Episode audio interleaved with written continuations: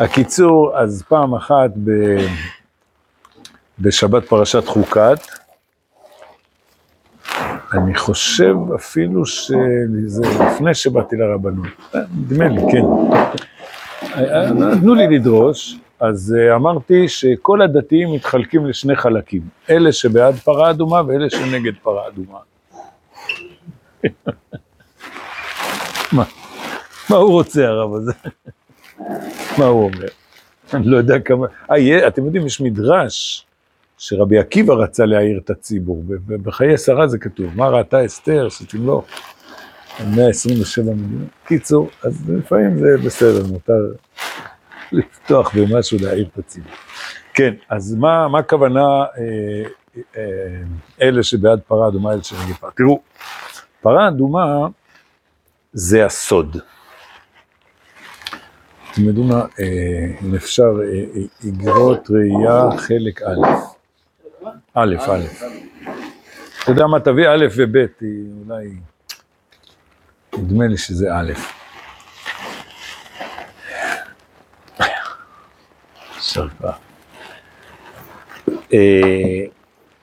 אני, אני אספר לכם, תראו. לפני 35 שנים הייתי אברך, היה לי שיעור בלבטים בירושלים, אולי סיפרתי. אה, כולם שם יכלו להיות סבא שלי. פנסיונרים, אנשים, אנשים אה, לידי, התלמיד הנאמן שהיה תמיד צמוד, איזה פרופסור אחד. אנשים משכילים. עכשיו, יום אחד למדנו הגענו לסוגיה שכתוב שם רבי שמעון דריש טעמא דקרא. בסדר? זה לא הרבה פעמים בש"ס, רבי שמעון דריש טעמא דקרא. אז אמרתי להם, זה הרב הנזיר, הערה של הרב הנזיר. מי זה סתם רבי שמעון? מי זה? בר יוחאי. סתם רבי שמעון, זה רבי שמעון. רבי שמעון בר יוחאי, מה הוא דריש? טעמא דקרא. מה זה טעמא דקרא? הטעם של הפסוק זה מה שמסתתר. זאת אומרת, הפסוק אמר לך, יש מצווה א', או ב', או ג', תגיד, מה מסתתר מאחורי זה? זה טעמא דקרא. בואו נגלה את הנסתר. מי אמר את זה?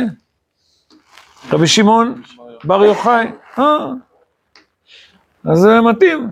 נכון? רבי שמעון בר יוחאי, הוא זה שעוסק בנסתרות. אז הדוקטור הזה שלידי קפ... קפץ, אבל לא פוסקים הלכה לפי הזוהר. למה הוא כעס? כאילו, זה, זה הקפיץ אותו. אני, אני אמרתי שפוסקים הלכה לפי הזוהר? מה אמרתי?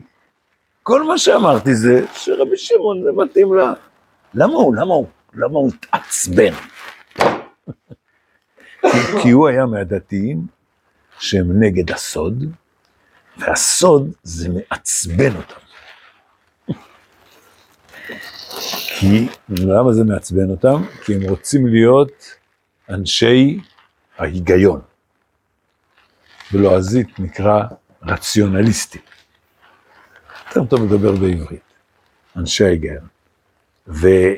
זה, זה, אתם מבינים? עוד פעם, אני לא, אני לא מדבר על ההערה שהוא העיר, אלא על, על הכעס, זה, זה הקפיץ אותו, הדברים שאמרתי. אה, לא, לא, הכל בסדר. אה, אז מי שנגד הסוד הוא זה שבאמת אה, אומר, הכל צריך להיות הגיוני, נתפס בהיגיון שלנו. עכשיו תראו. אה, זאת אומרת, למשל, נגיד את זה ככה, אה, אומרים שהרמב"ם הוא רציונליסט. למה מתכוונים שאומרים שהרמב"ם הוא רציונליסט? האם מתכוונים שהוא משתמש בהיגיון, בשכל, וכי יש אנשים שלא משתמשים בהיגיון בשכל? יש, אבל מעטים. רוב בני אדם, כל לומד תורתנו, הוא משתמש בסברה, בכוח הסר. מה התכוונתם להגיד? שהוא משתמש בהיגיון, כולנו משתמשים בזה. אה, התכוונתם להגיד שהוא משתמש רק בהיגיון ובשכל. וכל מה שלא נתפס בהיגיון, הוא לא קיים. אה, אתם יודעים מה? אותו דוקטור. אותו דוקטור מהשיעור הזה שסיפרתי עליו, היה איתו עוד אירוע. אה, קטן, ממש קטן. אה, אתם יודעים, הם היו בני 70-80 ואני עוד לא הגעתי לגיל 30. אה, ופעם אחת, גם איזושהי סוגיה, או הגמרא או רש"י, לא זוכר. אז הוא אמר, זה ממש לא מובן מה, ש... מה שאמרו כאן. אז אמרתי, נכון, אנחנו לא מבינים מה שאמרו כאן. אז הוא אמר, הבנתי. אתם הבנתם? הבנתם? האם הבעיה היא בגמרא, או שהבעיה היא בנו? עוד פעם, לחזור, הוא אמר, זה לא מובן מה שכתוב פה. אני אמרתי, נכון, אנחנו לא מבינים מה שכתוב פה. גם זה צריך להיות חכם, איך להעיר הערות. במיוחד בן אדם שמבוגר ממני, אז uh, בזהירות, אבל לשבחו ייאמר, הוא הבין. בסדר? אז uh, מה, אנחנו מבינים מה זה קריאת ים סוף? מה, זה כן, אבל איך זה? לא, אז מה? אז הרמב"ם כופר בחס ושלום בניסים, בנבואה, בריבונו של עולם. וכי בריבונו של עולם זה משהו שאנחנו תופסים אותו? מסוגלים לתפוס אותו? בסדר? אז מה זה הרמב"ם רציונליסט? אלא אתם מתכוונים להגיד שהוא מעדיף את השכל על פני הנסתר. אני מסכים. זה אני מסכים, זה נכון, זה נכון. איפה רואים את זה, אתם יודעים? למשל? גם, גם. לא? הנה בבקשה, תחיית המתים זה משהו רציונלי? נכון, לא, שזה אפשרי לא זה אחד מי"ג עיקרי האמונה, שתהיה תחיית המתים. לא, זה... לא רק שהרמב"ם חס ושלום לא כופר בזה, להפך, הוא, הוא שם את זה אחד מי"ג העיקרים. איפה רואים את זה למשל? אתם צריכים לדעת את זה. למשל, הרמב"ם, הוא לא מזכיר אף פעם שדים. גם במקומות ש, שבש"ס יש, יש סוגיה בסוף יבמות, וגם יש סוגיה בגיטין, אבל זה עוד לא בדף יומי, מה אמר? אבל במה שאני מביא בגיטין ויממות זה סוגיות הלכתיות. זה שיש דברי אגדה שהוא לא מביא, בסדר, אבל סוגיות הלכתיות לא, שאת הסוגיה הוא מביא, אבל כשהגמרא דיברה על שדים, הרמב"ם אה, החליק את זה לכיוון. אתם יכולים לראות, הלכות גירושין, בפרק אחד זה בפרק ג' ואחד בפרק י"ג. אחד, סוגיה של גיטין זה בפרק ג' ושל יבמות זה פרק י"ג. בקיצור... אה, אז, אז בסדר, בסדר, אפשר להגיד גם את זה הרמב"ם משמיט, אפשר לצרף את זה. אה, וכן אה, היזק ראייה, עין הרע על, על גינה שעומדת בקמותיה, זה מפורסם, יש דברים ש, שהרמב"ם השמיט. אתם צריכים להסתכל, יש אה, אה, דברים חשובים מאוד של שיחות רבנו הרב צבי יהודה בפרשת וישלח, זה בספר, שיחות רבנו. אה, שם בגלל שכתוב וישלח יעקב מלאכים, ורש"י אומר מלאכים ממש, אז הרב הפליג לדבר כל השיחה מלאכים, נפגשים עם מלאכים, והזכיר גם את סוגיית השדים, ואמר הרמב"ם, בשום מקום לא כתב שאין שדים. בסדר? עכשיו, למה אנשים חושבים שהרמב"ם כתב שאין שדים? אתם צריכים להכיר את זה. כי בהלכות עבודה זרה, פרק י"א כמדומני, שם הרמב"ם כותב על לא יימצא בך מעביר בנו וביתו באש, קוסם קסמים, מעונן ומנחש ומחשב וחובר חבר, ושואל לו ועידוני ודורש של המתים. רשימה, רשימה. פרשת, נכון, כן. אז הרמב"ם כותב את זה, זה, זה, זה, זה סניפים של עבודה זרה, לדעת הרמב"ם, ולכן הוא כותב את זה בתוך הלכות עבודה זרה, ובסוף הפרק הוא כותב, כל הדברים האלה הם הבלים.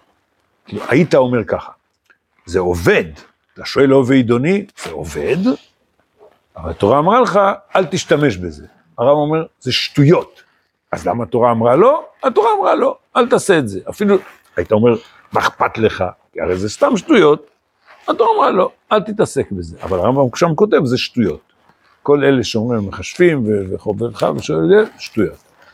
אבל לא כתוב שם שדים.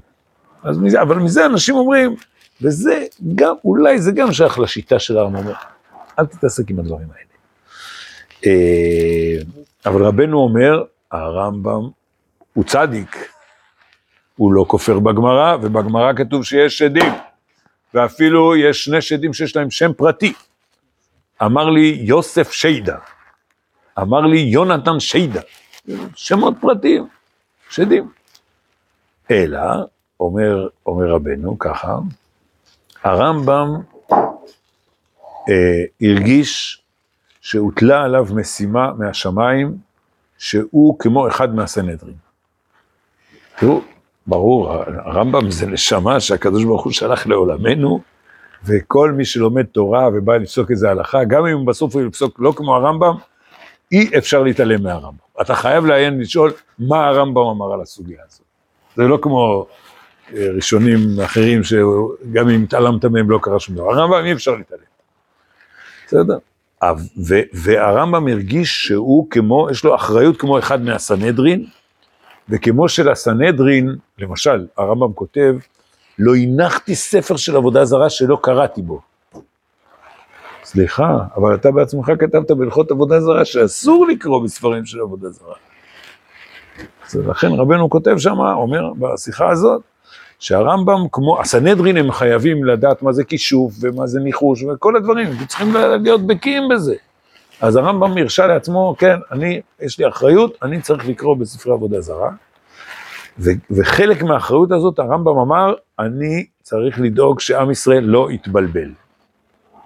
ולכן, אני, כל הדברים שהם מבלבלים, הם נסתרים, ותדעו לכם רבותיי, עד היום, עד היום, יש אנשים שמתבלבלים מהעולמות הרוחניים שלא מתאימים להם. ושלא יתעסקו בזה, זה לא בריא להם.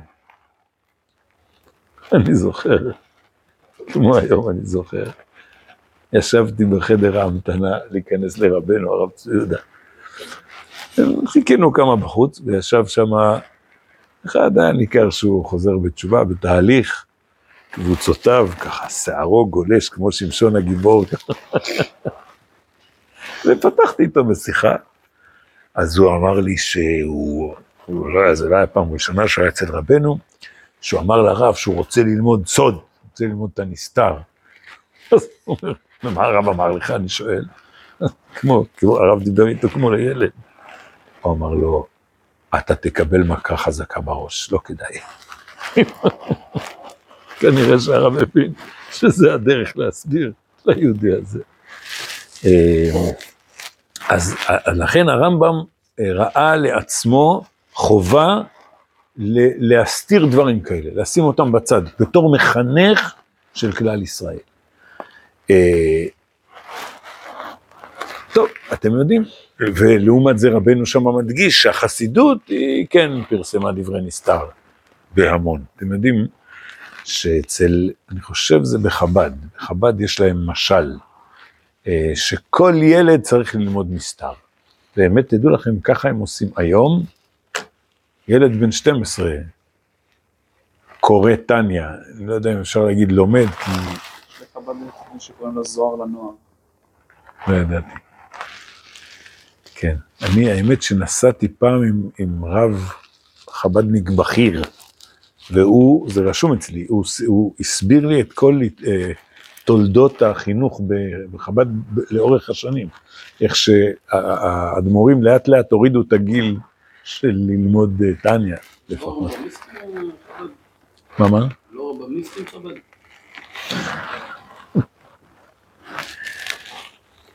כתוב, בהקדמה לתניא כתוב שספר זה נלקט מפי סופרים וספרים. והחב"דניקים מסבירים שזה, אחד מהם זה הרמב"ם. כן.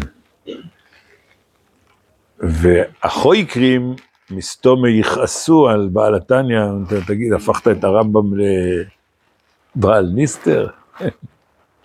זה, ברור שהרמב"ם זה יסוד, אבל טוב, הם מראים ברמב"ם את הסוד, בתוך הרמב"ם. הקיצור, אז, אז אה, משם באה גם התגובה של הדוקטור שסיפרתי עליו, ששומע סוד, הוא כועס, כי באמת זה עלול לבלבל את הציבור. צריך, צריך, צריך להיזהר מזה. אה, ואפילו אה, צריך להתייחס לסוד בסוד. אה, פע- פעם, אה, זה היה בפורים, לפני הרבה שנים, כולם היו שטויים, גם אני, ואחד התלמידים אומר, הרב, למה אתה לא מלמד אותנו סוד? אמרתי לו, כל הזמן אני מלמד אתכם סוד. אבל אתם לא שמים לב, כי אני מלמד את זה בסוד. כן. אה, אני זוכר באחד השיעורים הראשונים, עם תלמידים ממש, אה, למדנו מהר"ל נדמה לי, ועסקתי, ביארתי בצורה יסודית וארוכה אה, מושג מסוים, אה, בלי לקרוא לו בשם, ואז אחד התלמידים אמר, הרב אתה מתכוון, מתכוון קליפות? אז אמרתי, אה, קליפות של תפוזים. כולם צחקו, ואחרי זה התלמיד נעלב, אולי באמת לא הייתי בסדר שפגעתי בו. אמר, הרב, למה אתה עשית ממני צחוק? אמרתי לו, תשמע, אני עשיתי שיעור, הסברתי, הסברתי. למה צריך לקרוא לזה בשם? כשאתה קורא לזה בשם, שהשם בעצמו הוא לא מובן, זה הופך להיות סיסמה, ואז היא ריקה מתוכן. ועשינו עשינו שיעור על הציצית, נכון? לפני שבועיים, נכון? הנה, זה, ת, ת, תחזרו לשיעור הזה.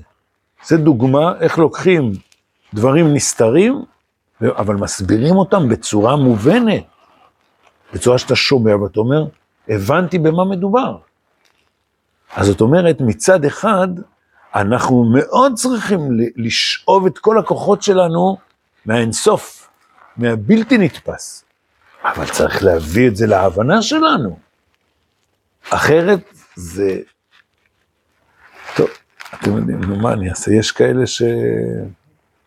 זה, זה גם מחלוקת בין הספרדים לאשכנזים, אתם יודעים. יש אומרים ספרד זה סוד, פשט רמז דרש. אנחנו פרדס, אנחנו אשכנזים פרדס, הסוד בסוף. אצל הספרדים. היו מזמינים אותי לברית יצחק. מה עושים בברית יצחק? קוראים זוהר. בסדר, אין לי בעיה, אני קורא. אה, טוב, אני צריך להדגים את זה בספר קצת יותר קצר, לא, עם שורות קצרות. אני, אתם יודעים מה העניין? תראו, אני אקח ספר. מה הייתי עושה? הייתי קורא מתחילת שורה עד סופה. בעצמו שאינו כדאי כמו שכתוב קרב אל המזבח, למה את? בוש לכך נבחרת בכל שבקץ מעצמו הכהונה ולא. היה לו, הבנתם? אני קורא שורה, כדי להגיד, אנחנו לא מנסים להבין, אנחנו קוראים, בתור סגולה, טוב, אפשר. אה, אז אה, באמת, אה, מצד אחד, זה שורש כל התורה כולה. טוב, לא- אולי נחזור על דברים שאנחנו, בטח אמרנו אותם יותר מפעם אחת. נו, אתם זוכרים את השאלה שאני תמיד שואל? מה הדבר הראשון שמופיע בחמישה חומשי תורה? אל תגידו שלא שאלתי אתכם את זה. אה, אז לא שאלתי את זה? כן, כולם עונים בראשית. זה לא נכון, זה הדבר השני. לא שאלתי מה הדבר הראשון שכתוב, שאלתי מה הדבר הראשון שמופיע. לפני הבראשית יש קלף לבן. מה זה הקלף הלבן? זה מה שאי אפשר לכתוב. התורה כתובה באש שחורה על גבי אש לבנה. האש השחורה זה האותיות, והאותיות, או, הם לבד, עושות לנו המון עבודה, ואנחנו לומדים אותם בעיון, ואומרים, רגע, אז מה הכוונה פה, ומה הטעם שמאחורי האותיות האלה, בסדר, מצוין. אבל לפני האותיות, יש מדרגה שהיא מעל השגתנו. אין לנו שום תפיסה בה. והאותיות הן עוזרות לנו להגיע למדרגה הזאת. רגע, אם ואם לא שאלתי את השאלה הזאת, אז אולי אתם לא, אבל אני נמצא כאן זוכר. ואז אני מביא גם את הלוחות, שישה טפחים, כתוב, ויתן אל משה ככלותו לדבר איתו שני לוחות העדות, אומרים חכמים, הלוחות שישה טפחים, ויתן אל משה, משה אוחז שני טפחים של הלוחות, הקדוש ברוך הוא שני טפחים ויש טפחים באמצע, ואז אנחנו שואלים, מה הסיפור הזה? הצלם שצילם את, את האירוע, מה? ויתן אל משה, נתן לו, בסדר? ומשה קיבל את הלוחות, וכל הלוחות אצלו. לא. תשובה, לא, לא, לא, לא. גם אחרי שהקדוש ברוך הוא נתן את הלוחות, שני הטפחים העליונים נשאר, נשארו אצלו. אי אפשר לקחת אותם. אי אפשר, זה בלתי אפשרי. כי זה נשגב מהבנתנו. מה, מה כן אפשרי? שני הטפחים באמצע. שם אנחנו, זה, זה המקום שאנחנו צריכים לטפס אליו, זה ללמוד בעיון. שני הטפחים למטה זה הבקיאות, שני הטפחים מעל זה העמקה שכל פעם אנחנו צריכים להעמיק עוד ועוד ועוד.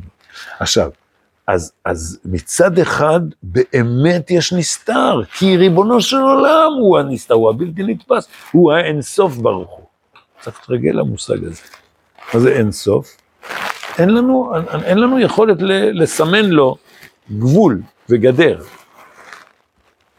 אפילו נגיד שהוא כולל הכל, זה גם מצמצם.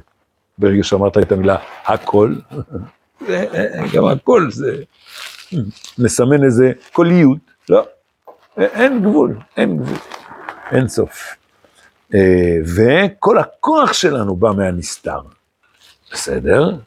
אבל הוא חייב לבוא אלינו, ואנחנו צריכים להוריד אותו אלינו.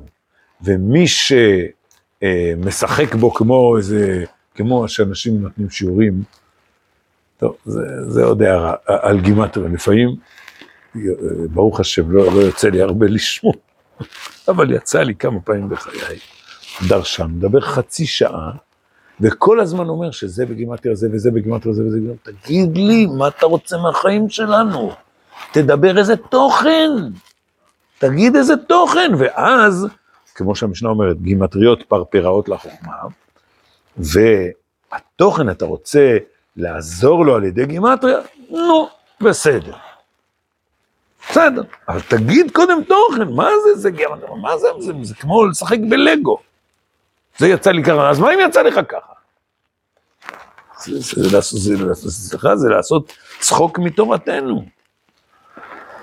אה, אז, אז אנחנו לא נגד הפרה האדומה, אנחנו לא נגד הסוד של התורה, להפך, זה השורש של התורה, זה הנשמה של התורה. זה העולם הפנימי, שהוא התורה. אבל אנחנו חייבים להביא אותו אלינו, במידת האפשר. במידת האפשר, להביא אותו, לקרב אותו להבנתנו.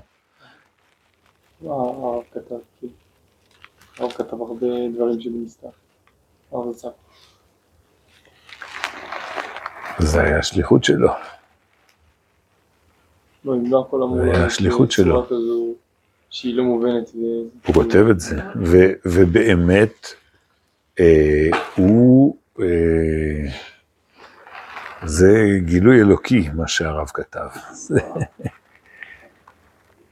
אני, אה, טוב, אבל זה... אני, כל נסתר באמת לא נסתר. כי שנייה, שנייה, שנייה, תנו לי, זה ייקח לי אבל קצת זמן להסביר את זה. תראו, אה, יש אה, קובץ של מוסד הרב קוק שנקרא הראייה, על הרב זצ"ל, מאמרים, אוסף מאמרים, ויש שם מאמר של הרב שטיינזלץ, זכר צדיק לברכה, המאמר נקרא הבעייתיות שבאורות הקודש. מה כותב הרב שטיינזלץ? אומר, תראו, הרב קוק והמהר"ל מפראג, יש ביניהם משהו שווה. שניהם רצו לדבר על הסוד, אבל לא בשפה של הסוד. ולכן הם כתבו את הסוד, אבל בשפה אחרת. ועכשיו אתה צריך לעשות תרגום.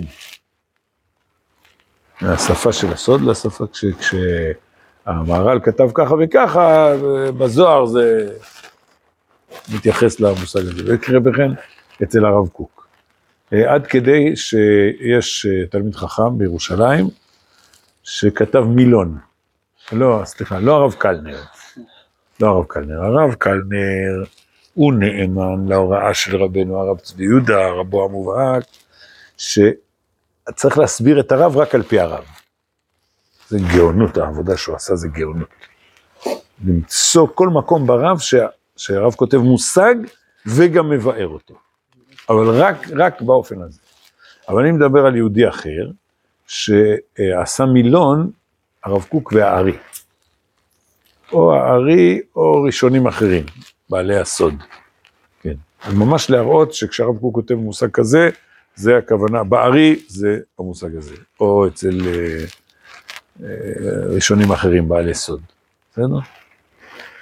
אה, טוב, מילון מילון, אבל עיקר הנקודה זה, זה לא, זה, הרב הוא לא מתרגם. אה, מי ש... מי ש...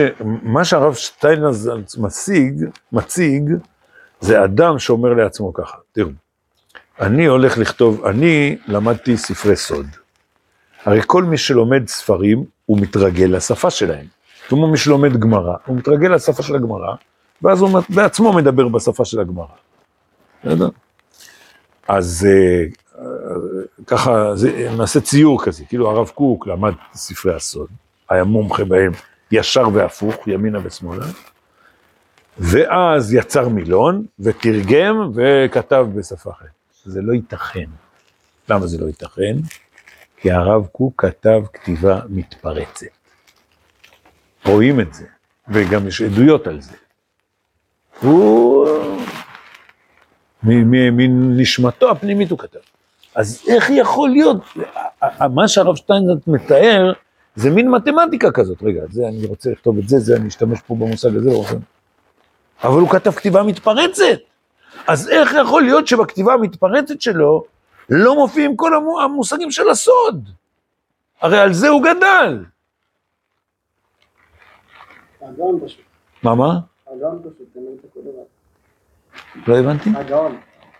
אז הוא לא צריך לעשות את זה. אצלו זה נכנס בנשמה, זה, לכן אני אומר לכם, זה רוח הקודש גלוי, גלוי. זה נכנס בנשמה והופיע בצורה טבעית כזאת. אין הסבר אחר. זה ממש רוח הקודש. והכתיבה שלו היא כתיבה טבעית, והמילים שלו הם מילים מהעולם שלנו.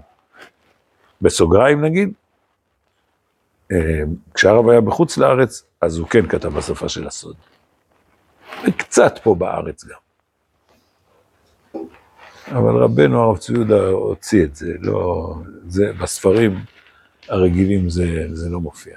רק נגיד בעולת ראייה, יש בפורים, יש פסקה על מגילה, פסקה קטנה, שמונה, עשר שורות. זה כתוב לגמרי כמו סוד. ממש. הכל עם רמזים ואותיות, ממש.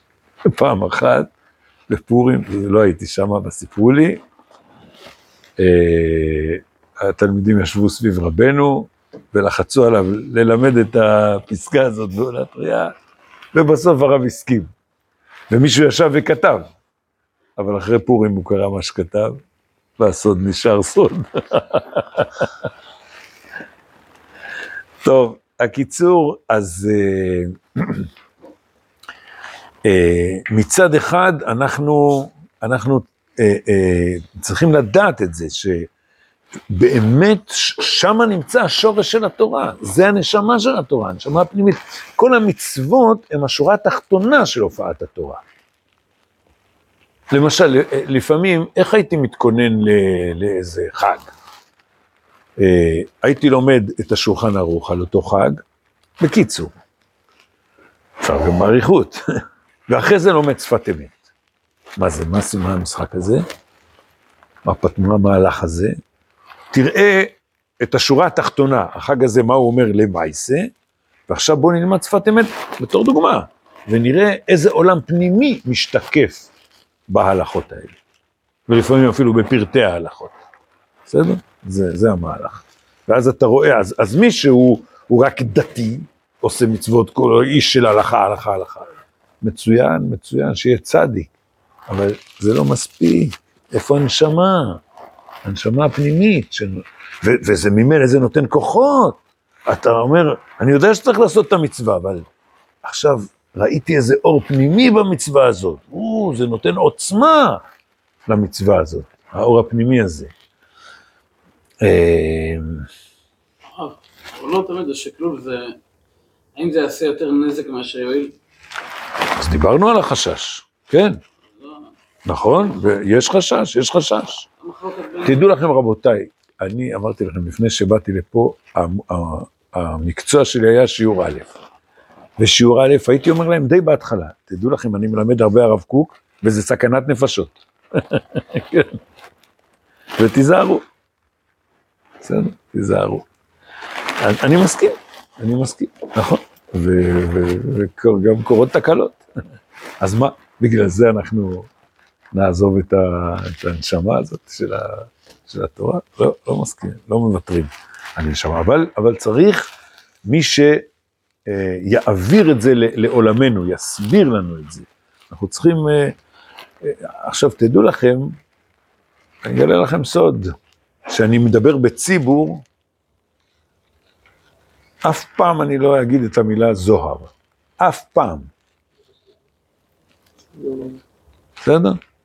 אני אומר כתוב במדרש. גם המהר"ל עושה את הפטנט הזה. במדרש הנעלם. אני אפילו לא מוריד, לא מוריד את המילה הנעלם.